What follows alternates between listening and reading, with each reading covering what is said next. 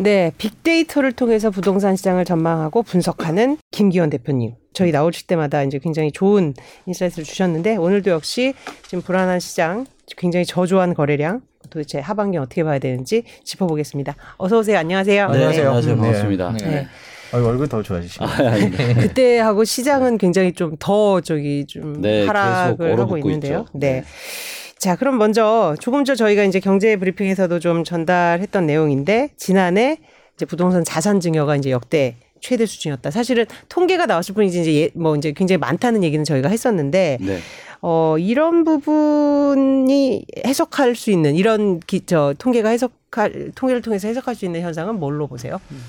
이제 부동산에 이제 이제 다 주택자들 같은 경우에는 이제 팔면은 세금이 너무 많잖아요. 네. 그렇기 때문에 차라리 내가 세금 내고 팔 바에는 음. 그냥 가족들에게 증여를 하는 게 음. 훨씬 더 이제 어, 싸다라고 생각을 하고 그렇게 증여들을 많이 한 걸로 판단이 됩니다. 음. 최근에 유독 그런 이유들이 있을까요? 세금이 계속 강화되어 왔기 때문에. 그렇죠. 그러니까 그렇죠. 다주택자들 그러니까 사실 팔고 싶은데 음. 네. 못 파는 거죠 세금 때문에. 음. 예, 그러다 보니까 어, 그냥 이제 자녀나 배우자한테 이제 증여를 하는 음. 방식으로 절세를 한 거죠. 네. 네.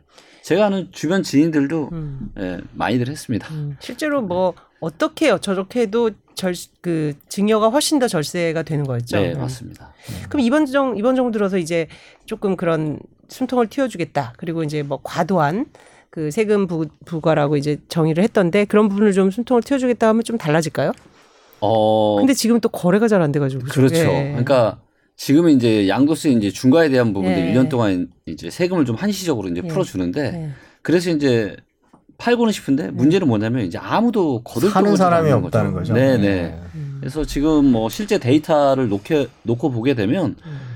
매물이 지금 기하급수적으로 지금 증가를 어. 계속 하고 있고요. 네. 수도권에만 거의 한 20만 건 정도의 매물이 쌓여 있어요. 자 그러면 매물부터 이제 차, 그러니까 차근차근 좀 짚어보겠습니다. 좀 예, 얘기를 거래 네. 거래량 지난 월이 최저 역대 최저치라고 그러더라고요. 네, 그러면 네, 거래량부터 맞습니다. 먼저 분석을 좀 거래량을 네네. 이제 먼저 이제 보시면 지금 네. 이제 매물이 이제 7월 달 기준으로 이제 서울에만 지금 한 6만 4천 건 음. 정도 쌓여 있는데요. 네. 네. 6월 달 거래가 지금 이제 689건 정도 신고가 됐습니다. 음. 물론 이제 어, 아직은 6월 말에 대한 것들이 한 달 정도의 기간이 있기 때문에 네. 7월 말까지 신고가 된 것들을 보고 최종 집계를 하긴 해야 되겠지만 이제 보시는 것처럼 지금 뭐 벌써 음. 자, 7월 잠깐- 저희가 저 그럼 네. CG를 예, 잠깐 화면을 한번? 띄워보겠습니다. 예. 예.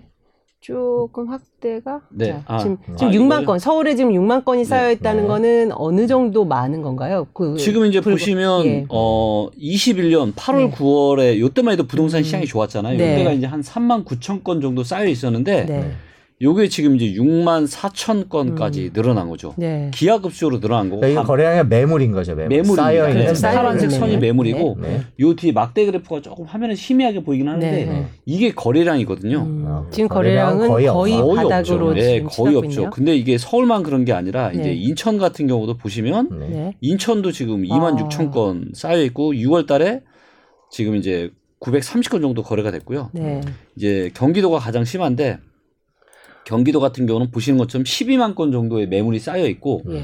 거래는 6월 달에 이제 4천 건도 안 됐어요. 야, 그러면 그러니까 완전히 유사한 패턴인데요. 이제 정도의 네. 차이는 있습니다만은. 네, 그렇죠? 맞습니다. 근데 이제 문제는 매매만 이런 것이 아니라 음. 전세 같은 경우도 보게 되면 전세도 지금 매물이 또 늘고 있잖아요. 네. 그렇죠? 그래서 전세도 지금 5만 건이 현재 전세 매물이 쌓여 있어요. 전세 매물이 쌓여 있다라는 건 어떻게 해석을 해야 되는 겁니까? 아, 전세 매물이 쌓여 있다라는 건 뭐냐면 이제 전세를 지금 내놓는 네. 그 물량이 음. 지금 5만 건 정도 쌓여 있다라는 거죠. 음. 네. 근데 그러니까 그만큼 시 어떤 시장에서 소화를 못 하는 거죠. 음. 소화를 못 하다 보니까 전세를 내놓는 사람 많고 찾는 사람 별로 없고. 음. 근데 네. 사실은 뭐 8월 전세 대란 뭐 이런 용어가 네. 나왔을 정도로 굉장히 네. 우려했었는데도 네. 이렇게 전세 매물은 소화가 안 되는 거는 어떻게 해서 어떻게 봐야 돼요 아, 이유를? 전세 대란은 제가 절대 없을 거라고 음. 맞습니다. 제가 그때 예, 말씀하셨었죠. 얘기를 예, 해왔었고요. 예, 예. 그게 이제 왜 그러냐면 음. 어 일단 매매가나 전세가나 원래는 이렇게까지 올랐으면 안 됐어요. 음. 그러니까 아주 특이한 이벤트 때문에 음. 코로나로 인한 유동성과 음. 그로 인해서 금리를 초저금리로 낮췄잖아요. 네. 그러다 보니까 투기 이제 광풍이 불었고 거기 임대차 3법까지 음. 불을 지른 거죠. 그러다 보니까 매매가나 전세가나 둘 다 본질적인 가치 너무 높은 상태였어요. 음. 자, 이 상태가 이제 21년 한 중순 가을 정도까지 유지가 되어 있었는데 21년 8월 달부터 금리 인상이 시작이 됐잖아요. 네. 그리고 그 금- 금리 인상의 속도가 매우 가파른 속도라는 거죠. 음. 그리고 금리 인상이 그냥 생긴 게 아니라 인플레이션 문제 때문에 그러다 보니까 장바구니 물가도 계속 올라가고 음. 그러니까 사람들의 호주머니 사정이 어때요? 이거를 너무나도 이제 특이한 이벤트 때문에 과도하게 고평가된 이런 매매나 전세를 더 이상 뒷받침을 해줄 수가 없는 거죠. 네. 왜냐하면 전세 같은 경우도 매매도 그렇지만 전세도 대부분 전세자금 대출을 받아서 전세를 살잖아요. 네. 그런데 금리가 이렇게 급등을 하니까 이자 부담이 지금 막 50% 70% 많게는 두 거의 저도 신용대출 금리가 지금 오늘 제가 전화를 받았는데 네. 작년에 받았 작년 초에 받았던 거 대비해서 거의 두 배 가까이 되는 거예요 지금 음. 이자 부담이 네. 그러면 이제 21년 지금 초중반에 지금 대출 받으셨던 분들은 엄청난 지금 음. 부담감. 이자 부담이 그렇죠. 장난이 아닐 네. 거거든요 네. 물가까지 오르는 상태고 네. 그러다 보니까 전세를 이제는 너무 고평가된 전세를 음. 살 수가 없는 거예요. 네. 네. 그러다 보니까 매매 시장도 안 좋죠. 전세 시장도 너무 부담스럽죠. 대출 받아 살기 너무 부담스럽. 그래서 사람들은 갈 데가 어디밖에 없냐? 월세밖에 없는 거예요. 음. 그래서 월세 비중은 늘고. 그러다 보니까 월세 거래량이 지금 사상 최고치를 계속 경신을 좀 하고 있고요. 네. 근데 이제 문제는 그러니까 통상적인 시장, 그러니까 코로나로 인한 유동성은 임대차 3법이 없, 없이 그냥 버블이 이렇게까지 크지 않았다라면 어, 아마도 매매 시장이 안 좋아지고 그러면 사람들은 전월세로 몰리고 수요가 몰리기 때문에 가격이 올라갔을 거예요. 음. 이게 2010년대 초중반 초 초중반에 부동산 시장이 하락을 했을 때에도 그런 현상이 나타났었거든요. 음. 왜냐하면 집은 선택지가 둘 중에 하나밖에 없어요. 내 집으로 살던가. 남의 집을 빌려 살든가. 네. 근데 매매 시장이 안 좋으면 사람들이 다 어디로 가요? 아무도 거들 사질 않거든요. 네. 그렇기 때문에 전월세로 가요. 음. 그래서 전세가이 올라가거든요. 그렇죠. 보통은. 음. 그렇죠. 근데 이번에는 아니다라는 거죠. 음. 이번에는 그때는 그렇지만 지금은 아니다라는. 근데 많은 분들이 그냥 똑같은 잣대를 예전과 2010년 같은 똑같은 잣대를 갖다 대면 안, 안 맞는다라는 거죠. 그래서 이제 뭐 전세 대란을 우, 저기 염려했었는데 실제로 가정이 잘못된 그런 네. 측면 저 저기였고 실제로도 벌어지지 않았다. 맞습니다. 그러면 일단 매매 얘기부터 좀 네. 시작을 해 보도록 하겠습니다.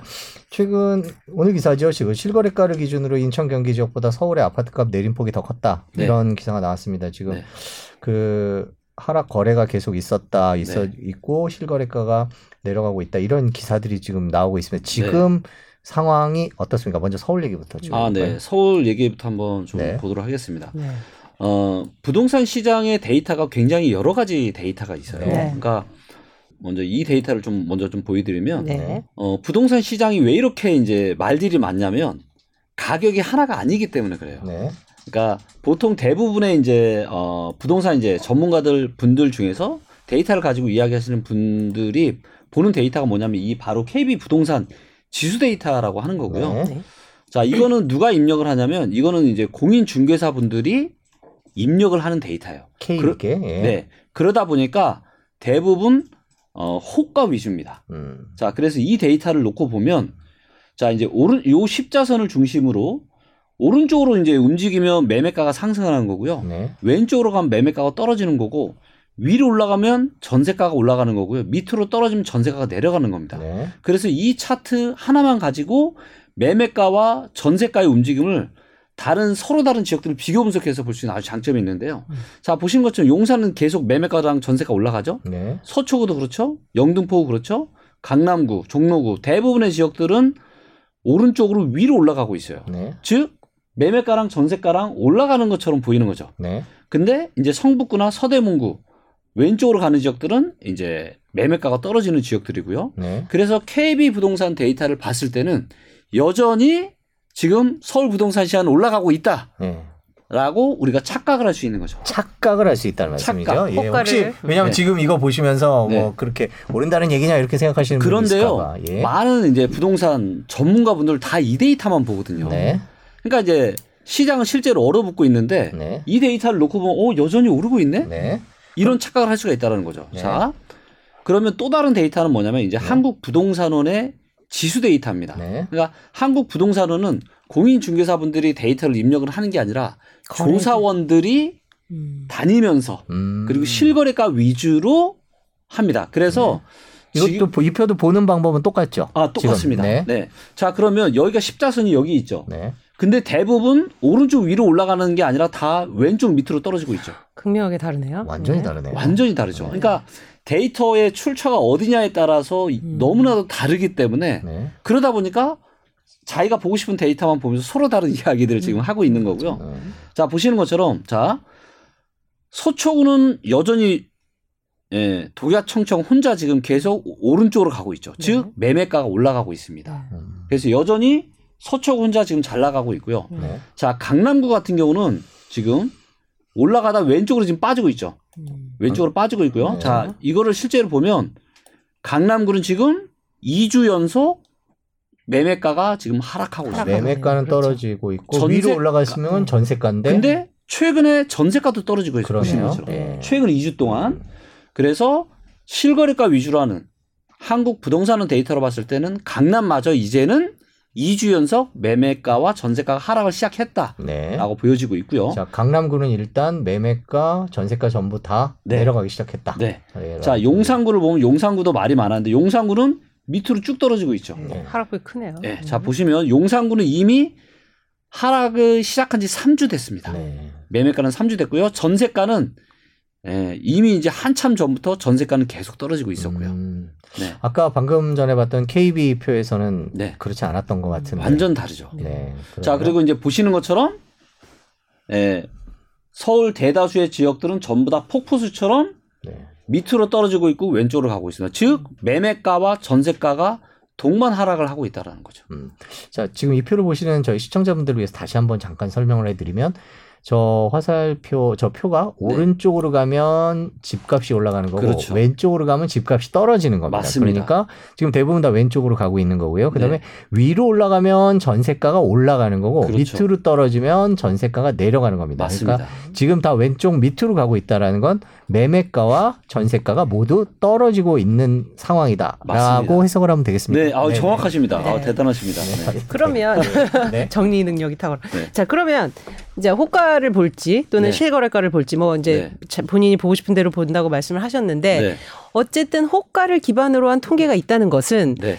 아무리 두 개가 뭐 상반되더라도 호가를 기반으로 한 통계가 뭐가 유의미한 메시지가 있기 때문에 그걸 두지 맞습니다. 않겠습니까? 네. 어떻습니까? 자, 이게 왜 이런 현상이 나타나냐면 네, 네. 지금은 하락 변곡점에 들어갔기 때문에 그래요. 아, 음. 그러니까 뭐냐면 그동안은 계속 올라오기만 했잖아요. 그렇죠. 음, 근데 뭔가 분위기는 이상해요. 음, 하지만 아직은 가격 호가를 잘 내리지 않는 거죠. 음, 왜 중간 중간 신각, 신고가가 나오는 데도 있고 하다 보니까 이제 아 나는 그래 좀 분위기 안 좋지만 싸게 팔기는 싫어. 싫어. 음. 그렇기 때문에 호가 데이터인 KB 부동산 데이터는 여전히 상승을 많이 하고 있는 걸로 보이지만 음.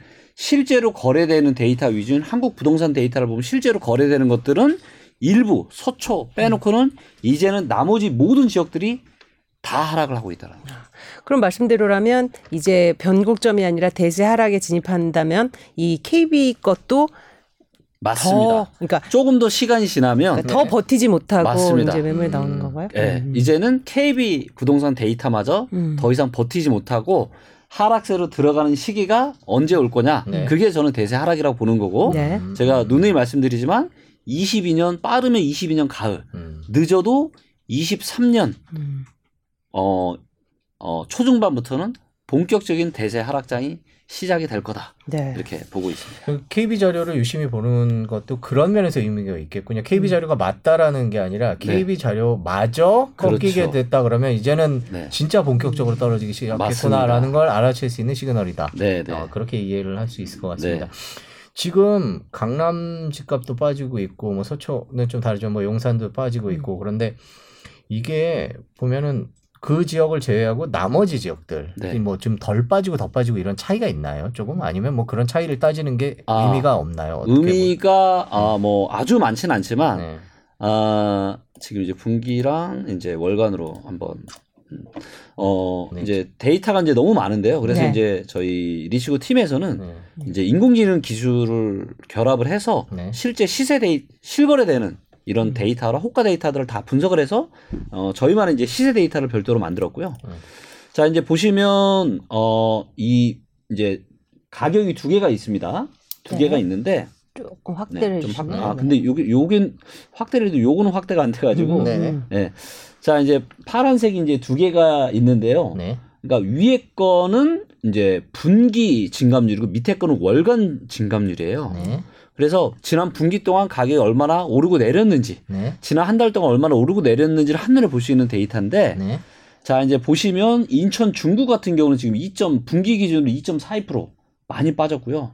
예, 그래서 이쪽 지역들이 네. 그러면 파란색이 뭐 그러니까 내린 위, 거죠. 예, 위에가 위에가 분기, 네 위- 밑에가 월. 월. 근데 그러니까 이제 그걸 떠나서 그냥 파란색이면 떨어진 거죠. 맞습니다. 분기도 떨어지고 월도 그렇죠. 떨어지고. 그러니까 네. 빨간색이 조금 껴 있으면 버틴 지역, 맞아요. 파란색만 있으면 버티지 네. 못한 지역. 이렇게 그렇죠. 지금 맞습니다. 저희가 이제 뭐 확대를 할 만큼 아, 시청자분들 네네. 했는데도 네. 잘안 보이시니까 아, 저희가 네네. 약간 설명을 오래. 보여드리고 예. 조금 그러면 결국 파라, 파란색과 빨간색이 같이 있는 지역에 대한 해석이 이제 구- 네. 궁금한데요. 그러면 분기로는 버텼지만 월간으로는 지금 빠졌다는 거잖아요. 그렇죠. 그죠? 그러니까 강서구 같은 경우는 지금 분기로는 0.03% 올랐는데 음. 월간 기준으로 0.08%가 내렸거든요. 음. 즉이 이야기는 이제 최근부터 떨어지기 시작했다라고 보여지는 거죠. 그리고 결국 그래도 이제- 버틴 곳이 그래도 네. 약간은 나중에도 그래도 상승 탄력을 보유하고 있는 곳일 텐데 그러, 그렇게 보기는 어렵나요? 어 그게 또 꼭 그렇지는 않습니다. 아. 그러니까 예를 들어서 음. 지금 이제 강남구 같은 강남 서초가 굉장히 잘 버티고 있는데요. 네. 실제로 데이터를 보게 되면 강남구가 하락기 때는 가장 많이 또 떨어진 지역 중에 하나거든요. 네. 왜냐하면 네. 굉장히 많이 올랐었기 때문에. 맞습니다. 음. 그래서 꼭 적게 그러니까 지금 잘 버티고 있는 지역들이 음. 앞으로도 적게 떨어질 거다. 그렇게는 볼 수 없습니다. 네. 그럼 저희가 그래도 이제 서울 중심으로 말씀드렸는데 수도권과 지방도 한 번씩 대표적인 곳을 한번 짚어볼게요. 아, 네, 매매가와 네. 이 거래 절벽이 어디가 좀더 아, 두드러지고. 네. 자 이제 일단은 어, 시도 기준으로 이제 말씀을 네. 좀 드리면 네. 어, 서울은 이제 분기로는 올랐는데 월간으로는 지금 내렸죠. 그렇죠. 그리고 인천 경기는 뭐 다 하락하고 있고요. 예. 여전히 이제 강원도 같은 경우는 여전히 지금 다 빨간불입니다. 그래서 음. 강원도는 여전히 괜찮다. 강원도의 상승세 저번에 저희 어떤 전문가도 그 말씀을 하- 왜 분석은 어떻게 하세요? 저쪽의 상, 아, 지속적 상승세. 강원도 같은 경우는 이제 네. 제가 2020년 초중반부터 이제 음. 계속 이제 말씀 여기 좋을 수밖에 없다. 음. 근데 어, 강원도는 수도권이 올라오는 동안 계속 떨어졌어요. 그러니까 18, 19년 계속 떨어지다 보니까 네. 그리고 20년 초중반부터 이제 올라오기 시작한 지역들이거든요. 음. 그래서 이제 어, 상승이 이제 에, 바닥에서 올라온 지가 그렇게 오래되지 않았고 네. 또 다른 데이터들이 이제 좋아서 여전히 강원도는 좋은 흐름을 보이고 있지만 네. 강원도마저도 이제는 매수세보다 매도세가 많아졌어요. 음. 그러니까 어, 요 데이터가 이제 좀 굉장히 의미 있는 좀 데이터인데요. 네. 볼까요? 네. 요거는 이제 어, 전국의 매매 전세 수급을 이제 한눈에 볼 수 있는. 데이터인데요. 네. 자, 요게 이제 가장 최근인 네, 지난주? 네. 금요일 날 나온 데이터였습니다. 네. 자, 이제 보시면 요 십자선을 중심으로 왼쪽에 있으면 매도세가 더 많은 거예요. 왼쪽에 있으면. 그런데. 지금 전국적으로 어 100보다 이제 오른쪽에 있는 지역은 단 하나도 없거든요. 즉 지금 전국의 모든 지역이 전부 다 아, 매도세가 많아졌다. 근데 이게 1년 전을 한번 볼게요. 제가 네. 이게 얼마나 이제 데이터가 놀라운지 2021년 한 7월 달로 가보겠습니다. 네. 자, 이때만 해도 어때요? 100보다 오른쪽에 있는 지역들이 매우 많았죠. 그러네요. 네. 충북, 강원, 인천, 제주, 전북, 충남, 경기, 광주, 경북 전국의 절반 이상의 지역들이 전부 다 100 근처에 있거나 100보다 다 오른쪽에 있어요. 즉 매수세가 굉장히 강했다라는 거죠. 음. 팔 자세는 없고 네. 그리고 위에 있는 게 뭐냐면 위에 있으면 전세 수급이 탄탄한 겁니다. 네. 전세 수급이 탄탄하다는 얘기는 전세가 공급보다 수요가 훨씬 더 많은 거예요. 네. 그러면 전세가 수요가 많으니까 전세 가격이 떨어져요, 안 떨어져요? 안 전세 가격이 안 떨어지죠. 네. 그래서 매매 시장도 굉장히 좋았었는데 네. 자, 1년 지난 지금 22년 7월 달을 보잖아요. 네. 자, CG를 볼까요? 네. 완전 다 왼쪽에 있죠. 네. 전부 다 다 왼쪽에 있고 네. 밑으로 많이 떨어졌어요. 이 이야기는 무슨 얘기냐면 전세 시장도 굉장히 수요보다 공급이 더 많아졌고 음. 매매 시장은 지금 완전 꽁꽁 얼어붙었다. 그래서 지금 뭐다? 지금은 부동산 시장이 빙하기로 들어가는 완전 초입에 계속 초입이다? 지금 음. 예, 얼어붙고 있어요. 그러면 사실 네. 이 거래량이 이렇게 저조하면 결국은 이제 매도자가 지금은 버티고 있는데 나이 네. 정도까지는 못 팔겠어 하고서 네. 버티고 있는데 그러면 결국 그 말씀하신 하락장이 되면 매도자마저 버티지 못하고 가격을 급격히 낮추는 시점일까요? 맞습니다. 어, 예, 그런 이제 시점은 어, 그러니까 뭐 언제 온다는 게 뭐 맞추란 그게 아니라 매도자의 그 시- 심리 변화는 어, 어떻게 저기 진행이 되는 건가요? 어, 자, 요것도 이제 데이터로 제가 한번 보여드릴게요. 예. 자, 서울 기준으로 제가 한번 보여드리겠습니다. 이게 이제 사람들의 이제 심리가 이 데이터에 다 반영이 어, 되는 예. 거거든요. 네. 자, 이제 보시면 요 파란색 선이 서울의 아파트를 팔려고 하는 매도세라고 보시면 되고요. 음, 이 빨간색 선이 매수세라고 보시면 됩니다. 아파트를 사려고 하는. 네. 그리고 요 뒤에 막대 그래프가 뭐냐면 매수세랑 매도세를 더해서 매매 수급 데이터라고 하는 거예요. 그래서 얘가 밑에 있으면 지금 그만큼 매매 시장이 안 좋은 거고요. 어, 위에 있으면 매매 시장이 굉장히 뜨겁고 과열됐다라는 걸 의미하는 겁니다. 자, 보시면 직전의 고점이 언제냐면 2006년 11월 달.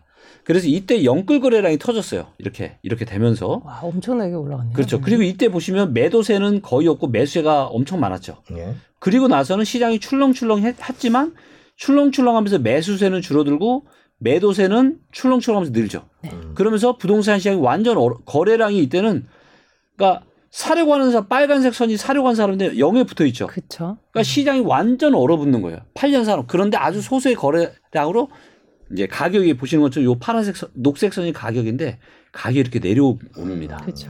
그러니까 거래량 부진은 가격한테는 결코 좋을 수가 없죠, 사실. 네. 그렇죠. 네. 자, 그런데 지금은 보시면 이제 이 과열된 구간이 보시면 너무나도 지금 길었잖아요. 네. 그러니까 사실 이때가 거의 마지막이었거든요. 네. 근데 이제 임대차 3포가 코로나가 터진 게 이때였습니다.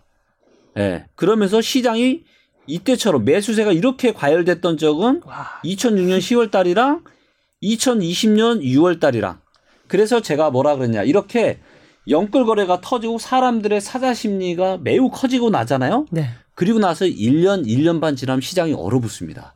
왜? 더 이상은 살 사람이 없기 때문에. 음. 자, 그러면서 지금 이 매도세가 네. 자, 지난 14년부터 수도권 부동산이 또 이제 한 13년부터 출렁출렁 매도세 줄어들고 매수세 늘었죠.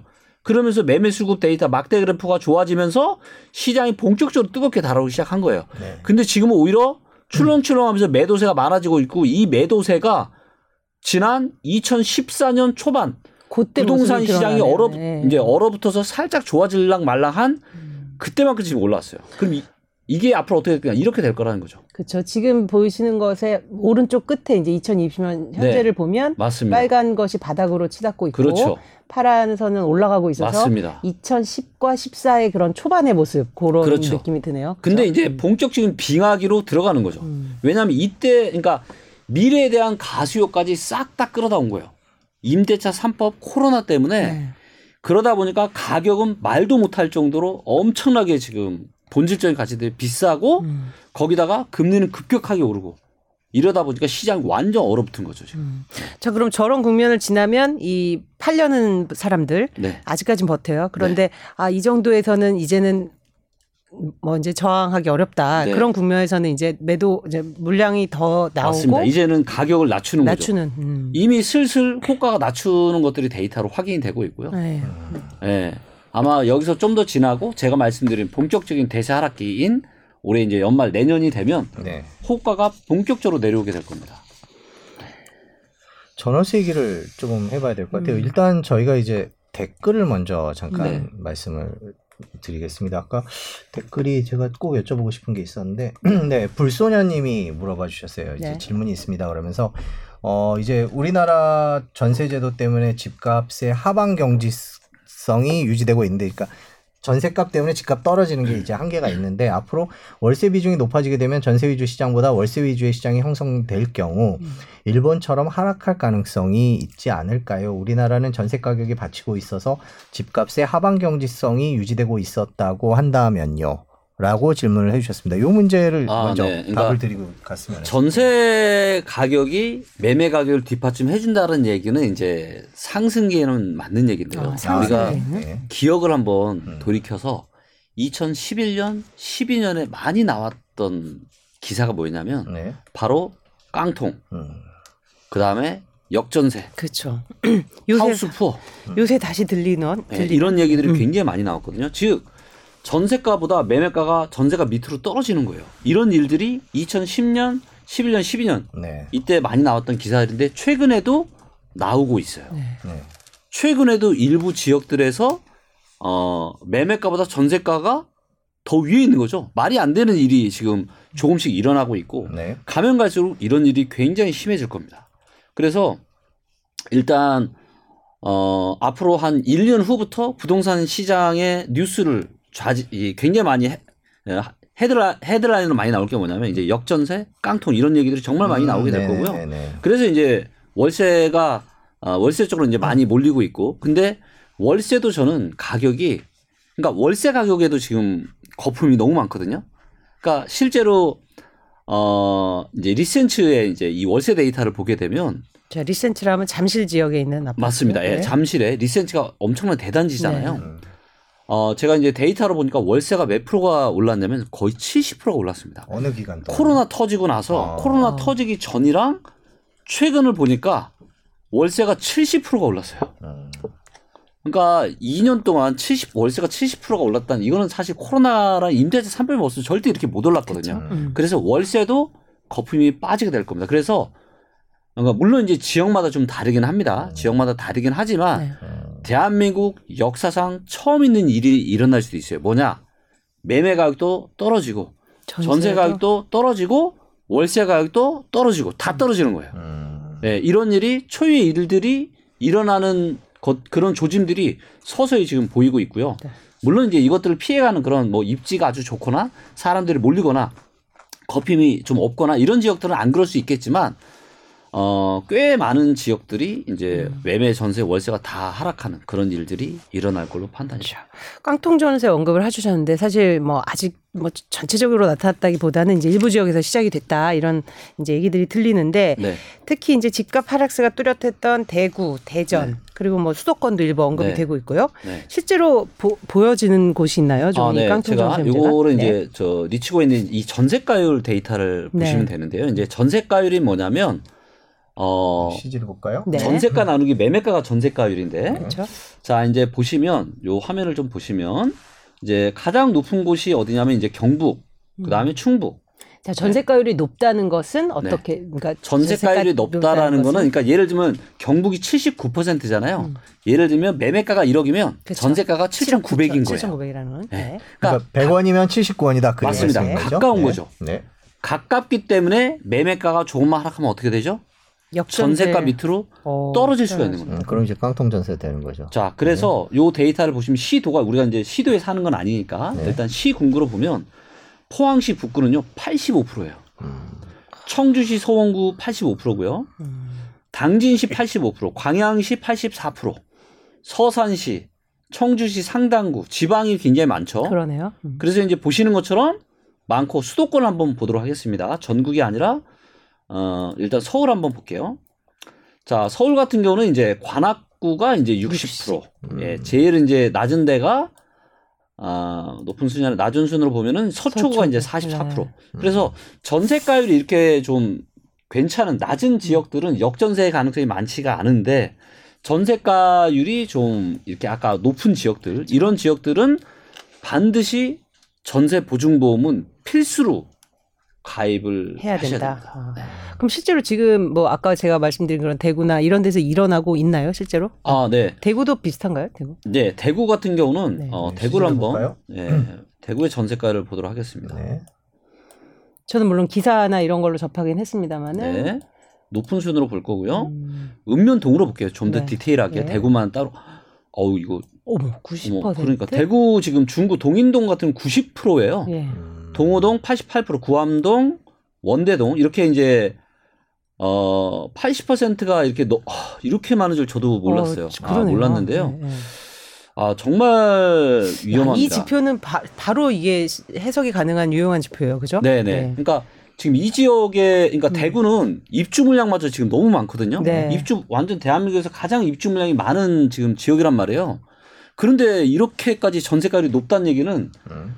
역전세가 나, 무조건 여기 나타납니다. 그게 몇 네. 퍼센트 정도 되면은 이제 깡통 전세나 이런 것들 우려할 수 있는 의미 있는 숫자가 몇 퍼센트라고 보시면 어, 저는 전세가율이 70% 이상 되는 음. 곳들은 네. 깡통 전세의 가능성이 있다. 음. 우려가 있다. 거기에 네. 입주 물량까지 있다. 음. 그러면 깡통 전세 가능성이 훨씬 더 높아지는 거죠. 그렇죠. 그게 이제 그러니까, 대구 지역. 예, 일부 전세가율이 높아도 예를 들면 사람이 몰리고 네. 일자리가 몰리고 그렇죠. 입주면 별로 없어요. 음. 이런 지역들은 깡통 전세 위험이 별로 없다고 보시면 되는데 어, 대구 같은 경우는 이제 어, 너무나도 입주 물량이 많고 근데 전세가율이 이렇게 높으면 여기는 음. 전세 그 깡통 전세가 나타날 가능성이 저는 뭐 거의 앞으로 1년 나타날 가능성이 100%라고 봅니다.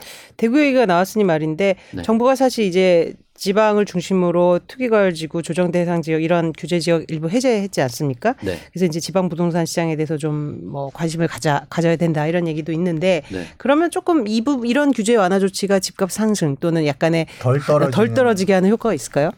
어, 거의 없습니다. 거의 네. 없다. 어. 그러니까 우리가 어, 부동산 시장을 정부 규제를 크게 나누면 네. 규제와 완화로 저희가 나눌 수 있는데요. 음. 예를 들면 이제 어, 수도권 부동산 시장을 잡기 위해서 2017년 8월 달부터 파리 대책을 통해서 계속 50번이 넘는 규제 정책을 펼쳤는데 규제할 때 잠깐 주춤하고 오르고 잠깐 주춤하고 오르고 계속 그랬잖아요. 네. 근데 규제 완화를 해도 마찬가지예요.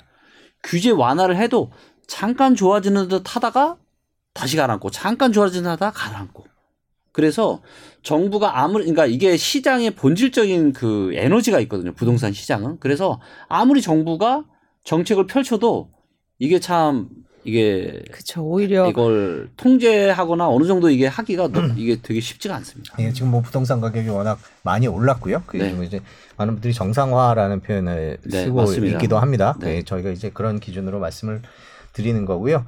그 일단 여쭤보고 싶은 게 또 댓글 몇 가지를 여쭤보겠습니다. 저희가 지금 시장 상황을 전세까지 좀 쭉 짚어봤는데요. 네. 보면 다들 이제 하락 얘기를 하시니까 네. 질문하시는 게 하하하하하님께서 하락폭은 얼마나 될까요? 폭락이 오는 건지 아니면 그냥 30% 정도 조정이 되는 건지 이렇게 네. 물어보셨거든요. 아, 개인적으로 어떻게 아, 네. 생각하십니까? 이 부분은 이 네. 부분 역시 마찬가지로 데이터로 음. 제가 아? 예측이 가능하다. 네. 예. 예측이 가능합니다. 네. 어, 여기 이제 보시면 어, 통화량 대비한 이 아파트 시가총액 데이터가 있습니다. 네. 이게 이제 뭐냐면 이게 저번에 대표님 나오셨을 때 예, 저도 보고 맞습니다. 굉장히 인상적이었던 네. 지표였는데 지금 그러니까- 추이를 한번 더 보겠습니다. 네네. 그러니까 통화량 대비해서 아파트 시가총액이 얼마나 높은지를 보여주는 데이터예요. 근데 네. 보시는 것처럼 파란색이 통화량이고 어, 요 주황색 선이 아파트 시가총액인데요. 매우 비슷하게 올라오죠. 네. 음. 왜? 돈이 풀리면서 부동산 가격이 돈이 풀린 속도만큼 올라가는 거는 자연스러운 현상이에요. 네. 그런데 이게 언제부터 깨졌냐면요. 아, 요게 이제 요 비율인데, 요 이제, 요거, 요거는 너무 가까워 안 보이시니까 요 뒤에 비율을, 요게 비율을 보시면 되는데, 어, 이때가, 이때가, 어, 부- 2007년 3월 그 부분을 달이요. 조금 확대해 주셔도 될까요? 아, 네. 그거. 2007년 3월 달이 116%였습니다. 즉, 아파트 통화량보다 아파트 시가총이 16%가 더 많았던 거죠. 네. 즉, 통화량보다 고평가됐던 시기고요. 네. 근데 이거를 2000, 어, 코로나 터지기 전에 이제 거의 비슷했는데, 코로나 터지고 유동성 풀리고, 투자 강풍 불고, 임대차 3법이 발의되면서 이렇게 급등을 했어요. 얼마까지 급등 했냐면 141%. 그렇죠. 통화량 대비 그리고- 40% 걷고. 예, 지금 이제 40% 정도 되거든요. 네. 자, 근데 얘가 낮을 때는 몇 프로였냐면 92%예요. 음. 그리고 가장 낮았을 2000대 초반은요, 84%까지 더 떨어진 적이 있습니다. 자, 그러면 한 90% 초반까지는 떨어질 수 있다고 우리가 유추를 해볼 수 있잖아요. 그러니까 과거 데이터를 기준으로 봤을 봤을 때 때. 그 정도 유추가 가능하다. 그렇죠. 그리고 지금은 저희가 잘안 보이는데 오른쪽 위에 지금 나오는 숫자가 네, 40%입니다, 이제. 예. 자, 그러면 네. 폭락, 아, 저 하락폭을 계산을 할 수 있을 텐데요. 하락폭을 예. 계산할 네, 수 네, 있죠. 네. 자, 그럼 140에서 90까지 빠지- 90 빠진다. 초반까지 떨어질 수 네, 있다는 예. 얘기거든요. 네. 근데 그나마 조금 위안을 삼는 건 통화량은 앞으로도 늘어나겠죠. 네네. 예, 통화량이 늘어나고 아파트가까지 떨어지면서 얘가 이제 막 부딪힐 텐데 예, 일부를 그러면 거고. 예. 어, 50%까지는 아닐 거고요. 음. 아마도 30에서 40% 정도 음. 하락할 걸로 보여집니다. 음. 이 통화량, 데이터는요. 통화량에 대해서는 조금 자, 생각을 해봐야 될것 자, 같긴 그리고 한데요. 예. 이것만 보면 안 돼요. 제가 이제 굉장히 좀 보수적인 투자자다 보니까 네. 많은 지표들을 제가 좀 만들었는데요. 네. 자, 먼저 이제 서울 기준으로 제가 좀 말씀을 좀 드리면 네. 자, 어, 이걸 가늠해 볼 수 있는 가장 좋은 게 뭐냐면 어, 소득 대비한 아파트 가격이에요.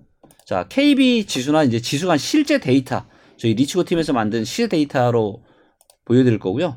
네, 오른쪽을 조금 보여주셨으면 좋겠어요. 아, 네. 예. 네. 소득 대비가 중요한 것은 어쨌든 가용 자산이 있어야 뭔가 네. 투자로 맞습니다. 이어진다는 측면. 자, 그래서 이걸 보시면 네, 오른쪽을 조금 확대를 해주셔야 될 것 같은데. 오른쪽. 예, 예. 이게 아, 오른쪽 예, 이 화면에 그림, 오른쪽. 화면에. 아, 네. 네. 네. 자, 네. 보시면 소득 대비해서 가장 낮았을 때가 언제면 이제 이 막대 그래프 밑에 있을 때 2014년 3월 달 12.8이었습니다. 네. 그리고 2005년 1, 2월 달 12.7. 그러니까 12 한 초반 정도 요때가 너무 쌌었죠. 그리고 과거의 고점이 18.2 정도 됐고요. 지난 2003년부터 거의 20년의 평균치가 얼마냐면 10, 16.9예요. 근데 지금 얼마냐면요. 27.4입니다. 소득 대비해서 아- 서울의 아파트 가격이 지금 27.4입니다. 근데 자, 그러면 과거의 저점이 얼마였냐면 12.7이에요. 13이라고 칠게요. 13. 그럼 20 24 차이가 나네요. 그렇죠. 네. 27에서 13까지 떨어지려면 몇 퍼센트 떨어져야죠? 50%가 넘게 떨어져야 네. 됩니다.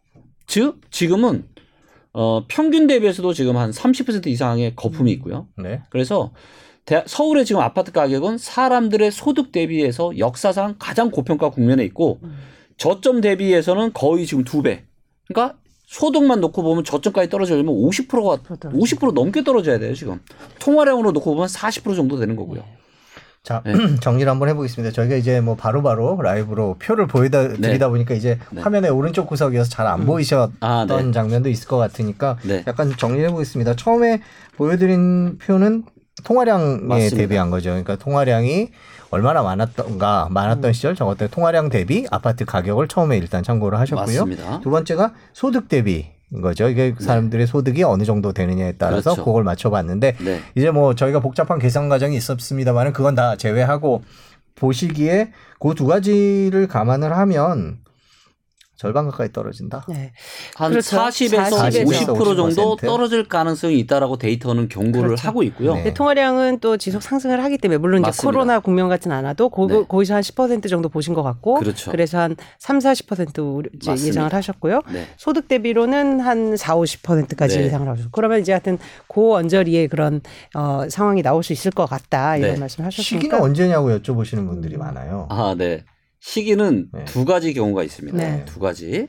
일단 제가 이제 굉장히 중요하게 이제 보는 네. 데이터가 이제 환율 데이터입니다. 네. 환율이요. 환율. 네. 그러니까 음. 지금은 어 대한민국을 둘러싸고 있는 지금 어 상황이 네. 보통 심각한 게 아니에요. 네. 그래서 그럴 때마다 이제 환율이 엄청나게 유동을 쳤습니다. 네. 자, 환율을 좀 보여드리도록 하겠고요. 네. 네. 저 하단의 자막을 좀 빼주셨으면 좋겠네요. 자, 보시면 네. 어, 환율이 이제 IMF 때 이렇게 보시는 것처럼 엄청난 급등을 했었죠. 네. 그리고 2008년 금리 위기 때도 환율이 급등을 했었고요. 네. 그리고 최근에 또다시 환율이 급등하고 있습니다. 음. 지금 이제 지금 기준으로 1,310원 정도 되거든요. 네. 근데 이런 일들이 지금 이제 90년대 중후반에 한 번 있었고 2000년대 중후반에 있었고 2010년대 중후반에 없었고 지금 2020년대 2년에 초반에 지금 이런 일이 이런 일이 처음이에요 지금. 네. 그러니까 세 번째인 거죠. 네. 자 그래서 만약에 이 환율이 이렇게 계속 올라간다는 건 뭐예요? 지금 대한민국 경제에 상당히 심각한 일이 벌어지고 수 있다는 걸 의미하는 겁니다. 네. 물론 환율이 다시 내려올 수도 있죠. 네. 저도 그러길 저도 기호도 하고 있고요. 네. 근데 만에 하나 혹시라도 네. 이 환율이 떨어지지 않고 계속 이렇게 올라간다. 음. 그러면 충격파가 올 겁니다. 음. 근데 이 충격파가 이번에 만약에 그런 일이 온다면 이번에 충격파가 2008년보다 저는 훨씬 더 셀 거라고 보는 이유가 있는데요. 네. 그건 뭐냐면 부채가 너무 많아요 지금. 가계 부채가. 그러니까 예. 금융위기 때는 개인들이나 기업들이나 부채가 별로 없었습니다. 네. 자, 그리고 IMF 때는 기업들은 부채가 많았어요. 그래서 GDP 대비해서 어, 기업들의 부채가 100%가 넘었었었고요, 이때는. 자, 그런데 지금은요. 기업들, 가게, 가게, 다 전부 다 GDP 대비해서 부채가 100%가 넘어서 있어요. 그러니까 한마디로 빚이 역사상 가장 많다는 거죠. 기업이나 개인이나. 자, 이런 상황에 금리가 계속 올라가고 있잖아요. 음. 자, 그러면 자칫 잘못하면은 이 부채 폭탄이 터질 수도 있는 거죠. 그래서 네. 그렇게 되면 그렇게 돼서 환율이 계속 올라가면 이번에는 아마도 환율이 저는 금리위기 때보다 더 많이 올라갈 거라고 보여지고 있고요. 그래서 상당히 심한 충격이 오게 될 텐데 그렇게 되면 그런 일이 펼쳐지게 되면 그런 일은 아마도 내년 초중반 안에 알 수 있을 거예요. 그런 일이 터질지 안 터질지는. 근데 혹시라도 그런 일이 터지면 대한민국 부동산 시장은 순식간에 급락을 하게 될 거고요. 아마 1, 2년 안에 지금부터 어 그러니까 그런 일이 벌어지고 나서 1년 안에 한 40에서 50%가 단기간에 떨어지게 될 거고요. 반대로 혹시라도 현금이 가지고 계신 분들이 있으시다라면 음. 내 집 말을 못 하신 분들이라면 그분들한테는 또 엄청난 기회가 기회가 될 수 있겠죠. 음. 그 시나리오 첫 번째는 환 가장 중요한 건 환율이고요. 그래서 환율이 그렇게 됐을. 때는 1년 안에 그 단기간에 급락이 나오게 될 거고 근데 그런 일이 없, 없게 된다라면 다시 환율이 내려오고 인플레이션도 진정이 되고 별 이상이 없다. 음. 그렇게 되면 어, 2010년대처럼 음. 서서히 떨어지게 될, 될 겁니다. 음. 그래서 2010년대 초반처럼요. 그렇죠. 예. 그래서 향후 4, 5년 동안 꾸준하게 떨어지게 될 거예요. 그러니까 시나리오 두 개 말씀하셨는데, 그러니까 거시 환경하고 직접적인 연관이 있다. 그래서 네. 환율 폭등으로 이제 굉장한 큰 글로벌 금융위기 수준의 과거 네. 충격이 우리나라 있다면 경기 침체 뭐 이런 것들을 염두에 두고 계신 건가요? 네, 맞습니다. 말씀하시는 네. 이유는 그러니까 일단은 환율이 가장 중요하고요. 네. 근데 환율이 지금 이상 신호를 보이고 있고 네. 그리고 지금 어 최근에 이제 나오는 여러 뉴스들을 보게 되면 뭐 20 몇 년 만에, 30 몇 년 만에, 40 몇년 그렇죠. 만에, 50 몇 년 만에 이런 이야기들이 사실 너무 많이 나오고 있잖아요. 네. 그리고 한국은 결국 은 수출로 밥 먹고 사는 나라인데 이제 무역 적자마저 즉 수출은 잘 되고 있는데 수입 물가가 너무 높다 보니까 음. 장사를 장사는 잘하는데 손해를 보는 게 거죠. 거죠. 그렇죠. 그래서 사람으로 따지면 개인으로 따지면 월급은 내가 늘어나고 좋은데 비용이 더 지출이. 너무 많- 많다 보니까 계속 어, 음. 월 기준으로 계속 손실을 보고 있는 거고. 음. 그리고 이제 어, 한국의 수출에서 비중이 가장 높은 데가 어디냐면 중국입니다. 예, 그리고 대중국 수출은요 한 번도 손실을 본 적이 없어요. 음. 지난 28년 동안. 네.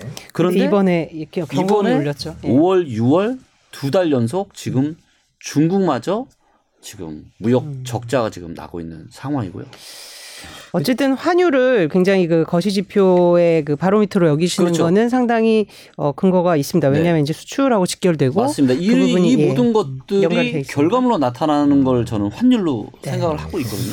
올 하반기가 걱정이긴 걱정인데요. 지금 분위기가 그러면 그 아까 뭐 말씀해주신 것 중에 이제 매매 가격, 월세 가격, 전세 가격이 다 이제 뭐 지역에 따라서는 좀 다르겠지만 네. 다 떨어지는 순간이 올 수도 있다. 그럼 올 하반기에도 당장 그런 상황이 올 수 있다. 맞습니다. 이렇게 네, 빠르면 올해 연말 정도에 올 수 있고요. 건 어, 아니면 내년 초중반 정도. 어쨌든 네. 부동산 시장 자체 거래 상황보다는 어쨌든 외풍이 커지, 네. 커질 우려가 있다는 말씀 해줬고 네. 그 청약 시장 상황은 어떤가요? 어떤 분은 이제 미분양이 나오는 게 뭐 어떤 하락의 시그널이다. 뭐 이런 네. 여러 가지 분석을 하잖아요. 청약 네. 시장은 요새는 어때요, 동양? 어, 청약 시장도 지금 완전히 얼어붙고 있죠. 얼어붙었다. 아? 네, 네. 완전히 근데 이제 다만 이제 공공 분양이 있고 네. 민간 분양이 있는데 네. 음. 이제 공공 분양의 경우에는 이제 가격이 워낙 저- 또 저렴하다 저렴하니까. 보니까 음. 이제 가격의 메리트가 아주 좋은 음. 이런 쪽으로는 이제 몰리고 있는데 네. 네. 가격의 메리트가 그렇게 없고 음. 많은 분들이 지금 뭔가 다들 느끼시잖아요. 뭔가 지금 분위기가 심상치 않다는 네, 걸 다들 그렇죠. 느끼시기 때문에 지금 뭔가를 사야 되는 때는 네. 아닌 것 같다는 느낌이 네. 오지요. 네. 거기다 호주머니 사정은 계속 안 좋아지고 있고. 음. 얼어붙었다는 건 실제로 이제 수치적인 경쟁률로 떨어지고 맞습니다. 있습니다. 네, 떨어지고 있어요. 민간 쪽은 계속 떨어지고 있습니다. 네. 그리고 미분양 말씀해 주셨는데, 네.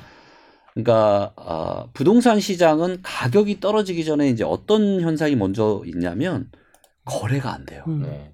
그러니까 팔려는 사람은 늘고 사는 사람은 없기 때문에 이제 거래가 정체되고 네. 매물이 쌓이고 그리고 나서 이제 부동산이 본격적으로 안정해주면은 미분양이거든요. 그래서 미분양을 하락시로로 보는 건요 너무 위험한 거예요. 어. 음. 그러니까 미분양이 증가를 하고 증가하는 걸 확인하고 팔려고 하면요 이미 팔리질 않습니다. 그렇죠. 하지만 미분양은 언제가 중요하냐?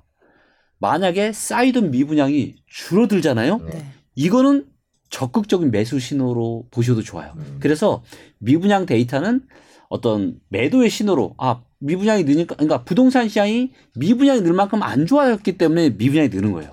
근데 지금 서울도 많진 않지만 미분양이 전월 대비 지금 어, 두 배 늘었습니다. 지금 300채가 넘게 음. 미분양이 이렇게 서울도 있고요. 대구 같은 경우는 뭐 말할 것도 없고요. 그래서 그 미분양은 오히려 매수할 거냐 말 거냐의 그 그렇죠. 데이터로 미분양이 활용하라. 줄어드는, 줄어드는. 그러니까 음. 데이터마다 다 용도가 조금씩 네, 다른데요. 그러니까 뭐 지금 미분양을 지금 어떤 선행 지표로 삼을 수는 음. 없다라는 그렇죠. 얘기고 매도의 오히려- 선행 지표로는 삼을 수 없죠. 오히려 매수가 그러니까 그 지금 같은 경우에는 후행 지표로 봐야 맞습니다. 결과로 봐야 된다는 그렇죠. 말씀- 말씀이시죠. 네. 그러니까 그 쉽게 정리를 해보자면 미분양이 나오는 것 자체가 이미 하락이 시작된 뒤에 나타나는 맞습니다. 현상이고 네. 지금 조심스럽게 나오고 있으니까 이미 하락세는 시작이 됐다 이렇게 해석해도 되는 네, 거 말씀해 맞습니다. 주신 말씀. 네. 예. 말씀 중에 이제 금리 걱정 많이 하셨어요. 사실 이건 네. 뭐, 뭐 지금 뭐 베이, 베이비에서 지금 자이언트 뭐 네. 울트라 스텝을 네. 거론할 정도로 이제 오르고 있는데 결국 이제 고금리는 부동산 시장에 좋지 않은 영향을 미친다는 건 뭐 이제 기본적인 상식인데 네. 자 향후에 이렇게 계속 우리 이제 하는 총재도 연말 이제 뭐 그 기준 금리 어떻게 될지 예상을 했어요. 네. 3%. 네. 네. 이 어떤 일이 벌어질지 이제 시나리오 어떻게 예상을 합니까? 금, 고금리의 그 진행 상황에 따른 부동산 시장의 변화. 아, 네. 어, 사실 금리가 부동산 시장에 그렇게 큰 영향은 없습니다. 네. 원래 원래는 네. 왜냐하면 금리 그러니까 금리가 올라가느냐 내려가느냐도 중요하지만요. 속도가 중요해요. 네. 금리가 올라가는 속도, 금리가 떨어지는 속도. 근데 어, 지금은 금리가 굉장히 급격하게 올라가고 있죠. 그리고 금리가 초저금리, 즉, 자 0.5일 때 이자를 만약에 100만 원을 냈다라면 얘가 1%가 됐어요. 그럼 이자가 얼마로 늘어나는 거죠? 200으로 늘어나는 거죠. 100만 원이 늘어나는 거죠. 그렇죠. 자, 그리고 4%가 2%가 되면 금리가 2%가 되면 4배가 늘어나는 거예요. 음. 초저금리. 물론 시- 은행에서 이제 관리를 좀 하기 때문에 그만큼은 올라가지는 않지만 산술적으로만 따지면 너무나도 초저금리인 상태여서 금리가 급속도로 올라오기 때문에 사람들의 이자 부담이 미친 속도로 지금 올라가고 있다라는 거예요. 그러니까 금리의 절대 숫자보다 지금 속도에 주목을 예. 하고 계신 거군요. 그렇죠. 속도 네. 그리고 어떤 수준에서 올라가느냐. 음. 예, 예를 들어서 네. 원래는 기준금리가 3%였어요. 네. 3%에서 6% 올라가는 건 두 배지만 네. 이렇게 0.25%씩 5, 네. 0. 이거 그 정도는 올라가 그 정도는 용이 된다는 두 배니까. 근데 네. 0.5부터 올라왔고 지금 기준금리가 2. 지금 7. 어 제가 정확히 기억이 안 나는데. 네. 어디 우리 우리나라요? 네. 2점 이번에 올려서 네. 어떻게 됐죠? 2점. 네. 근데 지금 질문을 저희가 하나 네. 일단 금- 금리 얘기를 하시기 전에 네. 금리가 올라가면 대출을 일으켜서 집을 안 사는데 왜 영향이 없죠? 라는 질문을 아, 해주셨어요. 네. 아 다시 한번. 금리가 영향이 없다라고 말씀을 아. 네. 크지 아, 않다. 크지 않다. 네, 예, 네. 그걸 아, 시장이 정상적으로 원래대로라면은 네. 어 왜냐면 금리만 금리가 부동산 시장을 결정하지 않거든요. 네. 자 금리도 굉장히 중요한데요. 네. 사람들의 소득 수준도 되게 중요해요. 네. 그리고 집값의 수준이 중요합니다. 네. 자, 예를 들면 집값이 매우 저평가된 상태예요. 예를 들어서 네. 금리가 높아도 집 살 수 있어요, 없어요? 네. 이자 부담이 높지 않겠죠. 네. 집값이 저평가되어 있으니까. 음. 그런데 집값이 너무 높아요. 사람들의 소득에 비해서. 네. 그런 상황에서 금리가 이렇게 올라가면 그거는 영향이 있-. 네. 지금과 같은 상황에서는 금리가 부동산 시장에 엄청난 타격타가 있죠. 음. 그래서 부동산 시장이 저평가이냐 고평가이냐 이런 상태 그다음 그다음에 사람들 소득이 잘 느냐 호주머니 사정이 안 좋냐 네. 거기에 금리 이 세 가지를 같이 봐야 되는 거고요. 그 데이터가 이제 주택 구매력 지수라는 데이터인데 음. 이 데이터를 잠깐 차트를 좀 보시면 네. 네. 저희가 CG를 좀 보면서 네, 얘기해 얘가. 이제 서울의 주택 구매력 지수 데이터예요. 얘가 이제 높으면 높으면 어 지금 사람들의 소득이나 집값이나 주택 담보 대출 금리 감안해도 네. 집을 사기 너무 너무 좋은 상황인 거죠. 네. 그게 보시는 것처럼 2014년, 15년 이때였었고요. 그리고 지난 고점이 2007년, 8년인데 지금은 요 이제 최신 데이터가 이제 작년 연말 데이터인데 지금 30.2로 역사상 가장 안 좋아요. 음. 근데 작년 연말 정도면 금리가 오르는 초입이었죠. 네. 그리고 그 이후로 기준금리가 많이 올라 지금 2.25%까지 올랐고 네. 신용대출이 지금 6% 넘었고 전세자금 대출도 지금 6% 넘어, 넘는 지금 전세자금 대출이 나온 기사가 지금 나왔잖아요. 네. 그러니까 지금은 금리는 훨씬 더 많이 올랐는데 사람들의 호주머니 사정은 어때요? 작년 연말보다 훨씬 더 안 좋죠. 왜? 네. 물가가 올랐기 때문에. 음. 그러면 주택 구매력 지수 데이터는 네. 지금은 이 지, 작년 연말보다 훨씬 더 안 좋을 거예요. 음. 그렇기 때문에 지금과 같은 상황에서는 급격하게 올라가는 금리가 부동산 시장이 치명타로 작용을 할 수밖에 없죠. 네. 네.